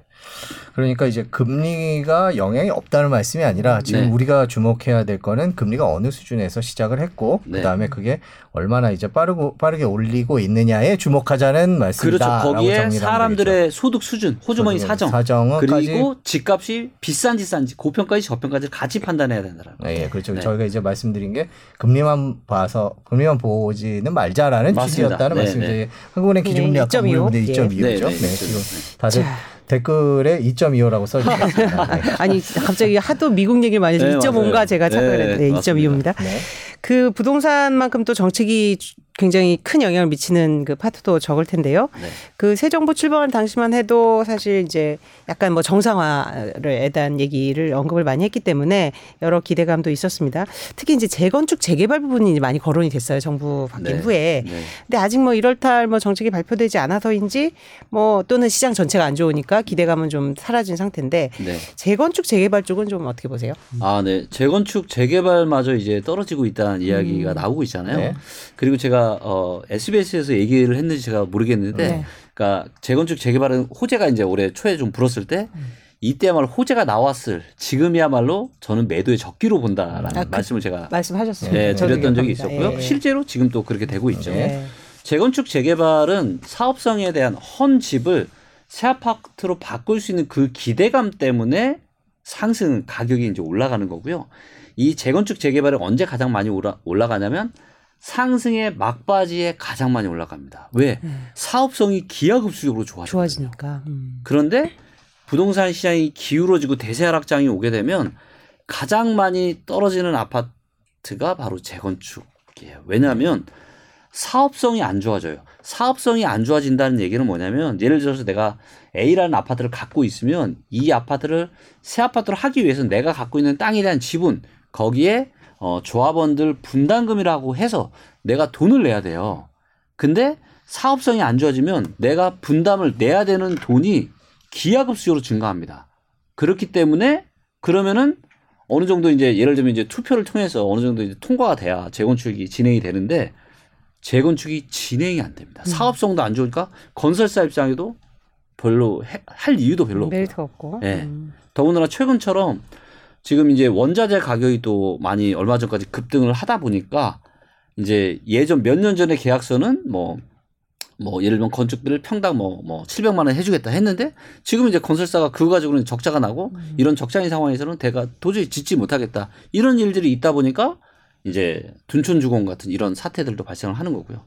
그래서 재건축, 재개발은 앞으로 본격적인 대세 하락장에 오게 되면 가장 많이 떨어질 음. 예, 그런 부동산 상품군이라고 보시면 됩니다. 네. 네, 저희가 그 올 들어서 벌써 지금 제법 많이 저희 프로그램에 나와 주셨는데 그 네. 뭐 다른 분들도 그렇고 꾸준히 이제 꺾였다 이제 네. 대세 하락장이 시작이 됐다라고 말씀을 들었어요. 저희가 네. 계속 들었고 이제 그래서 이 최근에는 또 연초랑 또 다르게 또 그런 구체적으로 나타나는 숫자들도 늘고 있고요. 네, 예, 네. 지표들도 늘고 있어서 하락 대세 하락장 얘기를 좀 해야 될 것 같습니다. 저희가 네. 뭐 나오시는 분들은 거의 대부분 음. 99% 하락장 얘기를 하니까 일단 이런 상황에서 무주택자들, 일주택자들은 어떻게 해야 될까? 네. 뭐 이제 빚내서 사신 분들 음. 얘기겠죠. 결국에는 네. 금리도 오르고 일단 집이 없으신 분은 내 집 마련을 해야 되겠다라는 생각을 꾸준히 하고 계실 텐데요. 이런 네. 대세 하락장 아까 말씀해 주신 대로라면 일단 뭐 내년 올해 말 내년 내에도 뭐안 좋. 크게 떨어질 수 있다라고 말씀을 하셨는데 뭐 그 이후에도 더 떨어질 수 있으니까요. 네, 네, 내집 어떻게- 마련 못하신 분들은 이제 다가올 기회를 잡으셔야죠 이제. 언제쯤이 될 거고 무슨 지표를 열심히 네. 봐야 될까요? 그럼? 음, 이제 주택 구매력 그러니까 가장 쉽게는 이제 어, 주택 구매력 지수 데이터를 보고요. 보시면 좋고요. 구매력 지수 데이터요. 주택 구매력 네. 지수 데이터. 그리고 이제 이 저희가 이제 인공지능 기술을 결합을 해서 그 지역의 부동산 가격에 영향을 미치는 다양한 데이터를 연구해서 하나의 인덱스로 뽑아낸 게 있습니다. 그러니까 지역 분석. 예, 네. 지역 여기 이제 어, 분석에 이제 어, 투자 점수를 보시면 자, 간략하게 투자 점수는 어떤 지표들을 좀 종합을 한 건가요? 아, 네. 이게? 투자 점수에는 뭐, 뭐, 소득 대비한 저평가, 그 다음에 어, 주택 구매력 지수, 전세가율, 음. 뭐그 지역의 부동산에 미치는 거의 모든 데이터들이 다 들어갔다고 보시면 되고요. 그러니까 투자 점수는 이 지역을 지금 살만하다 이런 그렇죠. 이런 평가. 사기에 얼마나 좋은지 적합한가? 안 좋은지를 음. 에, 0점부터 100점까지 점수로 보여주는 네. 거고요. 얘가 70점 이상만 되면 집을 사셔도 됩니다. 네. 근데 지금 서울 같은 경우는 지금 45점이거든요. 음. 예를 들면 강남구를 한번 볼게요. 이제 네. 구별로도 있는데 강남구 같은 경우도 지금 45점이에요. 네. 예, 그러니까 얘가 70점 이상까지 올라와야 되겠죠. 그렇죠. 예, 그래서 일단은 좀 한참 음. 좀 기다리시는 게 좀 맞을 것 같고요. 네. 예, 근데 말씀 아까 말씀드린 시나리오가 두 가지가 있는데 빠른 2, 3년 뒤에 올 수 있고 늦으면 4, 5년 뒤부터. 음. 네. 그래서 무주택자분들은 저는 오히려 되게 제가 무주, 무주택자라면 되게 좋은 마음으로 음. 차곡차곡 제가 어, 좀 현금 보유를 늘리면서 네. 타이밍을 기다려라. 그리고 맞습니다. 본인이 사고 싶은 지역에서의 네. 그런 아까 말씀하신 네. 투자 점수 데이터라든지 네, 이런. 것들을 좀 지켜봐라. 네. 자, 그러면 이제 저희 방송에서도 여러 차례 이제 뭐 고민을 토로하는 그런 영끌족 소위 네. 그 아까 그 투자 성향에서 가- 아주 급격히 올라갔을 시절에 이제 네. 부동산 시장에 진입하신 분들일 맞습니다. 텐데요. 이런 경우는 뭐 어, 뭐 어떻게 해야 된다는 표현보다 다 case by case가 좀 다르겠지만 네. 왜냐하면 대출 규모도 음. 다를 거고 그 사신 그 지역의 어떤 그 지금 현재 가격도 좀 다를 텐데 네. 좀그 뭐 말씀을 해주신다면 어떤 아, 조언이 네. 있을까요? 그러니까 음, 참 이게 네. 제가 이제 마음이 좀 굉장히 좀 아픈데요. 왜냐하면 그렇죠. 이제 저도 이제 이런 잘못된 의사결정을 해서 저도 좀 그런 힘든 시기가 좀 있었기 음. 네. 때문에 어 근데 어, 내집 마련에 대한 의사결정은 인생에서 가장 큰 의사결정이에요. 그리고 거의 대다수의 어 대중분들에게는 집이 거의 내 전 재산이거든요. 그렇기 때문에 어떤 분위기에 휩쓸려서 산다든가 이러면 사실 너무 위험한데 근데 대부분은 분위기에 휩쓸려서 사요. 그렇죠. 자. 그게 사실 지나고 나서 판단이지 그때는 사실 음, 그렇죠. 음. 자 여기 이제 보시면 요게 이제 수도권의 거래량 데이터거든요. 요걸 네. 잠시 좀 보여주시면? 네. 네.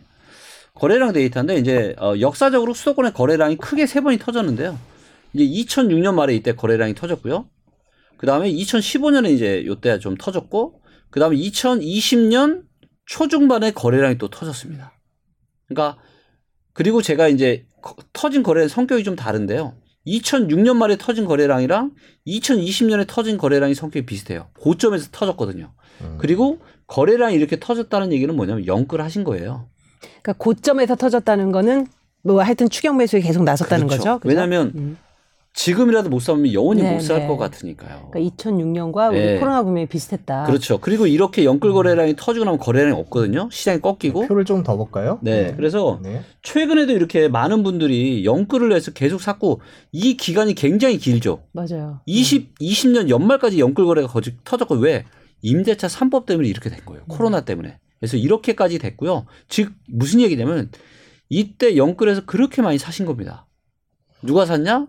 바로 2030 세대가 이때 영끌에서 샀습니다. 저 표를 잠깐만 저희가 이제 작은 글씨가 잘 안 보이는데 아, 네. 예, 저 그러니까 2020년부터 거래량인 거죠. 저게. 어, 요 거래량이 이제 2006년 실거래가가 아, 그러니까. 오른쪽. 아, 예, 네. 이- 오른쪽. 여기. 가장 막대가 높은 데가 2020년 6월 달이에요. 6월이라고 돼 있네요. 6월. 예, 6월이라고 돼 있고 네. 그 앞에는 그 앞에 빨간색은 그 앞에가 2월 달이었고 5만 건 정도 됩니다. 음, 네. 그렇군요. 자, 그럼 이제 저 시기에 사신 뭐 추격 매수든 어쨌든 그렇죠. 그분들이 지금 이제 어찌됐든 어, 그 빚부담을 겪, 그 네. 이제 사- 소- 상환하면서 이제 네. 계실 텐데 네. 그렇다고 지- 그때 샀다고 지금 뭐팔 자, 수 있는 상황은 어떤 일들이 네. 펼쳐질 예. 거냐면요. 그리고 이때는 금리가 너무 낮았잖아요. 네. 0. 기준금리가 0.5%니까 그냥 네. 막 미친 듯이 이제 네. 이때 대출 끌어다가 사셨는데 네. 지금 이제 이미 뭐 동탄이나 인덕원 음. 일부 이런 지역들에서는요. 2년 전 가격보다 더 낮아졌어요. 이미 벌써. 아.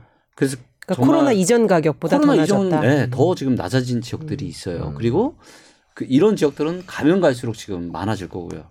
그렇기 때문에 일단 이제 너무 죄송한 말씀이시지만 음, 음, 이미 팔기에도 늦었어요. 음. 왜 내놔도 안 팔리니까. 안 팔리죠? 네. 그래서 어 어쩔 수 없이 이제 이 하락장을 그냥 버텨야. 견디는 거 외에는 방법이 없는 거죠. 음. 근데 만약에 지금이라도 좀 가격을 낮춰서라도 파실 수 있다라고 하시면 어 좀 진지한 고민을 저는 좀 해보셔야 될 것 같고요. 그리고 이제 에, 이렇게 연끌하셨던 분들이 저는 눈에 훤히 보이는 게 뭐냐면 앞으로 1년이 지나잖아요. 경매로 많이 나올 것 같아요. 음. 음. 네, 실제로 그 아까 2006년이라든지 그런 패턴 때 그런 현상이 나타났나요? 맞습니다. 네. 이자 부담을 그러니까 2006년 때보다 훨씬 더 심하죠. 그쵸, 이자 기억나시겠지만 부담이 크죠 지금. 2006년 말로부터 1년 1년 반이면요. 2008년 2008년 중순이에요. 그때부터 시장이 조금씩 꺾였거든요. 음. 근데 지금도 이제 마찬가지고 이미 꺾이고 있고. 근데 이때는 가계 부채도 그렇게 많지 않았고. 그다음 고평가도 이, 지금처럼 심하지 않아요. 근데 그러네. 지금은 대출은 지금 사상 최대로 지금 꽉 차 있죠. 금리는 너무 무섭게 올라 초저금리에서 너무 무섭게 올라가고 있죠. 앞으로도 더 올라갈 거죠. 그 이자 부담이 너무나도 많아질 거고. 음. 그래서 어 역사상 어쩌면 가장 많은 경매 물건이 앞으로 1년, 2, 3년 뒤부터 쏟아질 수 있다. 저는 이렇게 보고 있습니다. 올해까지. 네. 자 그러면 무주택자의 경우 1주택자 그러니까 연끌 1주택자 얘기 받고 네. 그 이제 다주택자는 사실은 뭐 저희가 염려 걱정을 하는 건 아닌데 어쨌든 이분들도 뭐 자산을 가지고 이제 최대한 음. 네. 뭐좀 효율성 있게 운용을 하려는 거니까 이, 이 사람들은 지금 정부가 산시적 혜택을 줄 때 좀 내놓는 게 나을까요? 어떻게 보죠? 그렇죠. 음. 그래서 이제 매물이 지금 계속 늘어나고 있는데 네. 문제는 안 팔린다라는 음. 거죠. 네. 안 팔린다라는 거. 그래서 부동산은 언제 팔아야 되냐면 분위기 좋을 때 잘 팔릴 때 팔아야 돼요. 욕심 내려놓고 네. 그러니까 어 이제 항상 이제 좀 실전에서 이제 말씀을 좀 드리면 머리 끝까지 이렇게 주식이나 부동산이나 이렇게 머리 끝까지 이렇게 다 드시려고 하시는 인간이다 보니까 네. 근데 그러다 보면은 그러니까 머리 뒤에는 천천히 내려오면 좋은데 부동산 시장은 그게 없어요. 음. 절벽이거든 절벽. 아예 이제 가격은 조금씩 떨어지고 있지만 이미 내놔도 팔리질 않기 때문에. 음. 그래서 어 혹시라도 이제 2020년, 21년에 이제 연끌 하셨던 분들이 계시다라면 어 아, 내가 정말로 큰 어떤 음 인생의 교훈을 배, 배웠다라고 생각을 하시고 다시 또 어, 일어설 수 있습니다. 그리고 두 번 다시 그런 시행착오를 겪지 않으면 돼요. 저 같은 경우도 어, 정말 내가 두 번 다시는 그런 시행착오를 겪지 않겠다라고 제가 다짐에 다짐을 했고요. 그래서 이제 제가 어, 어떤 그런 뇌피셜이나 이런 말이 아닌 데이터로 제가 이렇게 하게 된 그 계기 중에 하나가 이제 저도 그런 아파봤던 그런 경험이 있기 때문에 데이터로 저 댓글 중에 네. 이제 행운의 티켓님이 신축 빌라 들어가서 이제 고생하는 이제 지인의 얘기를 해주셨는데 저희가 주로 이제 아파트 위주로 좀 아. 네. 얘기를 해서 제가 음. 빌라나 주택 이런 쪽은 지금 네. 어떻게 상황은 어떻습니까? 그러니까 음. 빌라는 네. 이제 소위 이제 업자들이 짜고 치는 고수들이죠. 그래도 신축 빌라인데도 신축이니까 아 짜고 치는 신축이니까 거죠. 아. 신축이니까. 그러니까 가격을 맞추는 거예요. 그러니까 예를 들면 원래는 뭐 한 2억 5천인데 얘를 3억이나 3억 5천으로 맞춰요. 그러면 그 정도 맞추면 대출을 많이 해주겠죠. 아, 그렇죠? 그래서 전세를 예를 들면 뭐 한 그러니까 빌라가 빌라나 오피스텔 같은 경우는 매매가랑 전세가랑 비슷한 데가 매우 많아요. 그런 식으로 해서 그러니까 거의 돈 없이 그냥 전세를 들여서 맞추고 네, 그걸 가지고 이제 명의를 바지 사장처럼 네, 그냥 내세우고 근데 그 사람들은 실제로는 돈이 없고 그러다 보니까 빌라 뭐 몇백 채 갖고 있는 빌라 왕이 음. 지금 뭐 도주했다 잠적했다 네, 지금 네. 세금 못 아, 내가지고 이런 그렇죠. 이야기 음. 종합부동산세 못 내서 지금 지금 그러니까 이런 경우가 정말로 많거든요 그렇기 때문에 어 빌라나 오피스텔은요 전세로 하면 안 돼요 음. 무조건 여기는 월세로 하거나 음. 반드시 이런 실거래가를 좀 확인을 좀 하시고 그 어, 어떤 매매가보다 최소한 절반 밑으로 낮은 가격에 하셔야지 이렇게 높게 해서는 이거는 그냥 어, 그냥 어떻게 보면 이제 좀 빌라 사시는 분들은 이제 사회 초년생이나 뭘 잘 모르시는 그- 그, 런 그런 경우 자산이 많죠. 많지 않으신 분들. 음. 그러니까 소위 그냥 이런 분들 좀 속된 말로 그냥 눈탱이 치는 거죠. 음, 업자들이 짜고. 업자들이. 네. 그렇기 때문에 아, 우리 어, 부동산 이제 잘 모르시는 분들은 이제 오피스텔이나 이제 이런 어, 빌라는 반드시 좀 부담이 되더라도 월세로 하시는 거를 저는 좀 추천한다. 드리고 음. 잘 모르겠거든 좀 주변에 이런 건 실질적인. 도움이 되는 네, 말씀이겠어요. 그죠? 음. 자, 저희 시청자분들이 정리를 참 잘해 주시는데요. 아, 네. 예, 제가 이제 그 정리해 주신 댓글 몇 개를 갖고 네. 우리 대표님한테 컨펌을 받겠습니다. 네. 아, 맞는 네. 말인가? 네.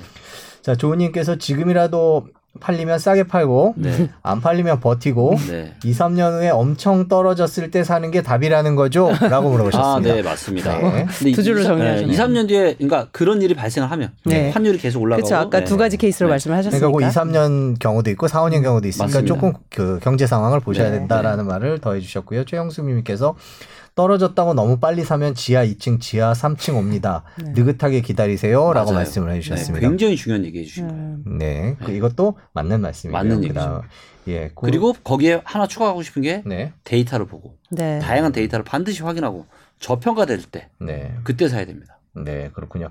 지금 요두 댓글로 저희가 이제 지금 해주신 얘기들을 정리할 수 있지 않을까 싶습니다. 어, 지금 전반적으로 부동산 시장의 하락세라는 이제 보도가 이어지고 있어요. 다들 네, 뭐 급락세, 맞습니다. 하락세 네. 뭐 이런 장세 보도가 더 확시, 많이 나오겠죠 앞으로.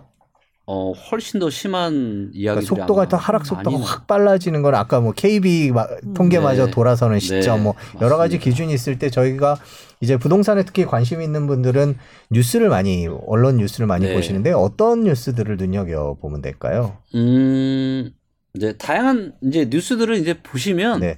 저희가 이제 가슴 아픈 네. 댓글들이 언론의 180도 자세 전환, 아, 태세 전환 이런 네. 댓글들이 많으세요. 뭐 이제 음. 언제는 다 네, 올라서 오른다, 어, 그래도 뭐 이러더니 근데 사실 그때는 또 이제 뭐 언론 입장에서는 어떤. 예, 시세에 네, 대한 네, 보도니까. 예. 어, 전 그렇게 얘기하지 않고 저희는 올 초부터 얘기했습니다. 이렇게 아. 얘기를 할 텐데 네. 이제 그런 것그 얘기는 그만큼 많은 분들이 이제 언론 보도를 보고 계시다는 음, 얘기거든요. 그러니까 맞아요. 무주택자 집 음. 내집 마련하시려는 분들 혹은 빚을 많이 내셔서 집을 장만하신 분들 네. 어떤 언론 보도들 눈여겨 보면 될까요? 아 일단 서울에서 마저 네. 아, 역전세, 서울에서 맞아. 깡통 전세 이야기들이 많이 나오고 네. 그리고 정부가 그리고 나서 한 1년 정도나 2년 정도 후부터는 좀 매수하기에 저는 괜찮을 수 있을 것 같고요. 네. 그리고 이제 부동산 시장이 안 좋으면 이제 정부가 이제 조금씩 또 규제 완화를 하는데 네. 특단의 규제 완화를 또 할 때가 있습니다. 아. 그게 뭐냐면 지금 이 시기에 사면 양도세 무조건 비과세 해주겠다. 네. 라는 뉴스가 또 나올 수 있습니다. 네. IMF 이후에도 이제 그런 또 시기가 있었고요. 네. 그래서 그런 시기가 올 때 그리고 무엇보다 아, 데이터 뇌피셜이 아닌 음. 데이터에 근거해서 그러니까 어 제가 이제 사업을 그러니까 사업을 하지 않고 그냥 저도 그냥 제가 만든 리치고로 그냥 이렇게 음. 부동산 음. 투자를 하면서 이렇게 살 수도 있었지만 음. 제가 사업을 하는 그런 계기 중에 하나는 뭐냐면 어 사실 이제 부동산에 관한 의사 결정을 어 개인도 하고요. 기업도 하고요. 정부도 하고요. 언론도 합니다. 음. 그러니까 거의 이제 모든 주체들이 다 부동산에 대한 이런 설왕설래를 다 해요. 네. 근데 여기에는 그동안은 기준이 없었어요. 근데 이제는 시대가 바뀌었어요. 네. 그래서 부동산 관련한 정말 많은 데이터들이 있습니다. 그리고 이런 것들을 빅데이터나 인공기술로 굉장히 고도화를 시켜놨어요. 그래서 지금 이제 저희 회사가 이제 기업들하고도 많이 거래를 하고 있거든요. 그렇죠. 그래서 조금 더 시간이 지나면 대한민국의 부동산 이 주체분들이 저는 데이터에 근거해서 합리적인 의사결정을 점점 더 많이 하는 시대가 올 것 같고 네. 이런 것들이 대한민국 부동산 시장의 안정화, 음. 주거의 안정화에 저는 많은 기여를 할것할 같아요. 것이다. 왜? 네. 다들 합리적인 의사결정을 뭔가 기준을 가지고 할 거기 때문에. 네. 말씀 중에 기업이랑 거래하신다 해서 떠오른 질문인데요. 네. 사실 저희 주택 위주로 말했는데 상가도 네. 상가 투자를 하거나 네. 또는 뭐 이제 자영업자들 같은 경우는 그런 부분도 볼 텐데 상가 지금 상황은 어때요? 아, 상가도 음. 아, 상가도 제가 데이터를 잠깐 한번 네. 좀 네. 보여드릴게요. 상업 업무용인데요.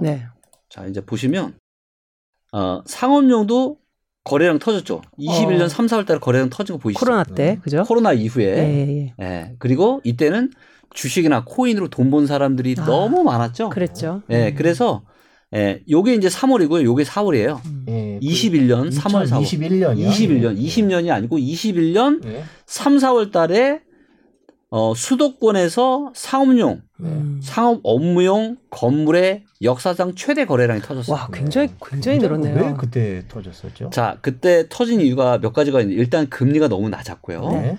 그다음 코로나 때문에 유동성이 풀리고 2020년 중반부터 주식, 코인, 광풍이 불었죠. 네. 그러다 보니까 벼락 부자가 아, 갑자기 너무 많이 생긴 거예요. 네. 벼락 좀 벼락- 보여주세요. 네, 네. 벼락 부자분들이 많이 생기다 보니까 네.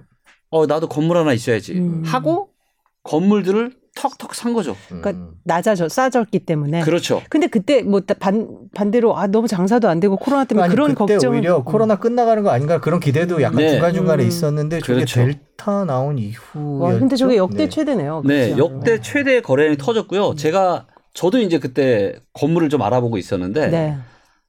이게 강남의 수익률이요 2%가 안 되는 거예요. 강남 건물이 2%가. 예. 건물을 몇 개 봤는데 수익률이 2%가 안 돼요.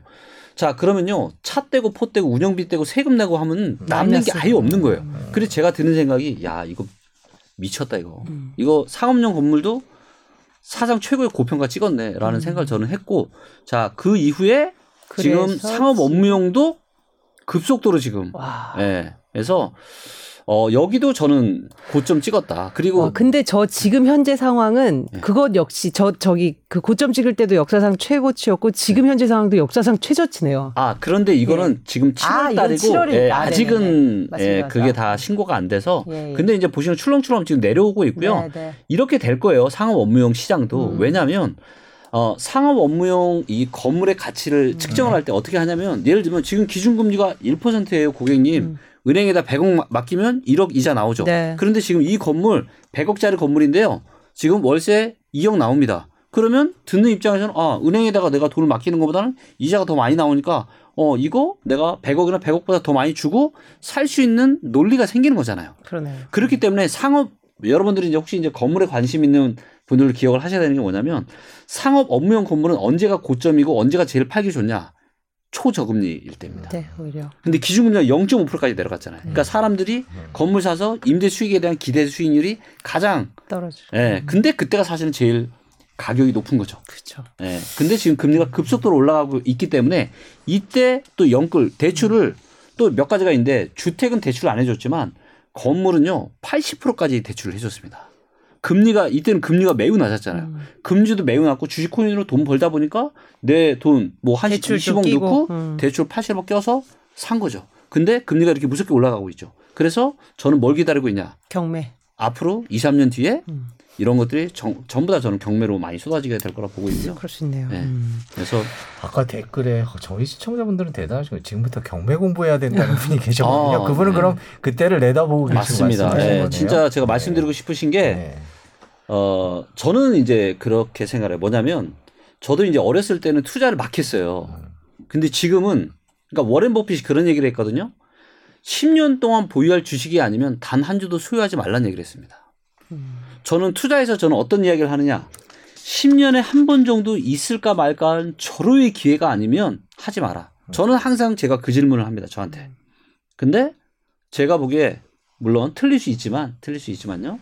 2, 3년 뒤에 10년에 한 번 정도 올까 말까 한 절호의 기회가 저는 경매 시장에서 열릴 거라고 판단을 하고 있고요.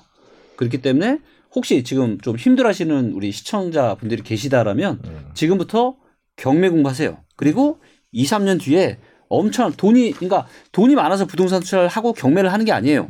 정말로 작게는 천만 원, 이천만 원만 있어도 다 하실 수 있습니다. 네. 그리고 그걸로 얼마든지 자산을 100억대 이상으로 불려가신 분들도 저도 주변에서 꽤 봤고요. 그렇기 때문에 지금 힘들어하는 건 어쩔 수 없어요. 이거는. 그렇- 하지만 다시 또 이걸 이겨낼 수 있잖아요. 그렇죠. 그래서 엄청난 기회가 다가오고 있기 때문에 잘 좀 준비하시면 너무 지금은. 이제 현금을 보유를 늘리면서 네. 이제 경매 뭐 경매라고 이제 대표적으로 말씀하시지만 이제 나올 수 있는 매물을 좀 네. 가려낼 수 있는 눈 그렇죠. 그리고 항상 데이터 주목하고 맞습니다. 네. 네. 아 오늘 막 듣다 보니 너무 저도 재밌고 저도 흥미롭고 네. 이게 저희가 데이터로 직접 보니까 네, 네. 진짜 음. 절실하게 다가오네요. 근데 네. 그 지금 KB 자료 말씀하시는 음. 댓글이 있어서 아, 아, 이제 다시 한번 말씀을 해주셔야 될 거예요. KB 데이터는 호가로 네. 나오는 거라서 그러니까 조금 시간이 걸리거나 맞습니다. 약간 음. 한번 새겨 들어야 된다. 맞습니다. 어떻게 표현하면 될까요? 그러니까 KB 부동산 데이터들은 공인 중개사 분들이 입력을 합니다. 네, KB 부동산 협력 부동산들이 있거든요. 네, 그래서 그 입력한 데이터를 가지고 통계 샘플을 잡아서 데이터를 만드는 거거든요. 네. 그러다 보니까 아무래도 호가 위주인 경우가 많아요. 또 뭐냐면 어 이거는 좀 진짜 이거는 좀 팩트 체크인데 네. 이런 경우가 있어요. 예를 들어서 내 아파트가 예를 들어서 20억짜리예요. 음. 그러면 이게 근데 KB 시세가 만약 19로 떨어지잖아요. 음. 그럼 집주인분들이 전화를 해요. 음. 아니 지금 우리 아파트 지금 20억인데 왜 지금 시세를 지금 19억 해놨냐? 음. 이거 올려줘라. 음. 이런 요청을 하시는 경우도 있거든요. 음. 예. 그래서 이제 이런 데이터들을 가지고 취합을 해서 통계를 만들다 보니까 아무래도 이제 호가 위주 거품이. 조금 음. 집주인들의 그런 좀 바람이 예, 담긴. 그게 좀 담긴 데이터 물론 수 있다. 100%는 아니지만 좀 그런 음. 쪽으로 좀 약간은 좀 편향이 되어 있는 데이터라고 그렇죠. 보시면 되죠. 그럼 부동산원은 부동산원은 예. 이런 이해관계가 없는 음. 실제 거래. 고용된 조사원들이 조사를 하는 거거든요. 네. 그러니까 좀 더 팩트가 있는데 근데 어, 또 어떤 게 있냐면 어, 좀 아무래도 이제 한국 부동산원 같은 경우는 조금 이제 정부의 이런 입김들이 조금은 작용을 아, 할 네. 수밖에 없는 이런 데이터이기 그렇죠. 때문에 오히려 정부의 바램 좀 안정화, 정상화. 그래서 이제 좀 아, 예, 좀. 예, 좀다 그런 일장 것도- 일단 예, 쓸수 맞습니다. 있습니다. 왜냐하면 예. 통계라는 게 예. 뭐 중립적이라고 숫자적으로 말하지만 이제 조사하는 주체나 그렇죠. 뭐 이런 거에 따라서 이제 영향을 미칠 수 있는 건 네, 사실이니까요. 맞습니다. 네. 뭐 정말 장시간 마- 여러 말씀 들었고 하여튼 뭐 매매부터 전월세 또 청약 네. 또뭐 이제 어떤 지방도 봤고요. 그리고 이제 금리에 대한 영향도 짚어봤습니다. 그럼 오늘 어, 대표님 방송은 한번 다시 저희가 이제 올려놓을 테지만 다시 들으면서 저희가 오늘 그래프를 이게 휙휙 보다 보니까 아, 네. 네. 이게 아무래도 잘 안 보일 수도 있는데 음, 네. 좀 정지해서 확대해서 보셔도 되고 그러니까 네. 충분히 도움을 많이 받을 수 있는 네. 이런 정보인 것 같습니다. 저희가 다음부터는 그래프가 잘 보일 수 있는 방법을 조금 아, 더 네. 저희가 아. 확대를 했는데요. 이게 그, 그리, 예. 그리고 이거를 그 리치고 PC 그러니까 예, 리치고 좀 AI나 리치고 네. 앱에서 다 보실 수가 있어요. 네, 이 리치고. 홍보도 자, 네, 깨알 홍보도 하시고, 네. 네. 네. 하여튼 저희가 좀 준비를 네. 해보도록 네. 하겠습니다. 오늘 네. 긴 시간 감사하고요. 그뭐또뭐 변화가 있거나 또 네. 음. 뭐가 있으면 나오셔야 될 것 같아요. 아, 저희 네, 좀 부탁을 알겠습니다. 드리겠습니다. 네, 네. 예, 긴 시간 고맙습니다. 네, 감사합니다.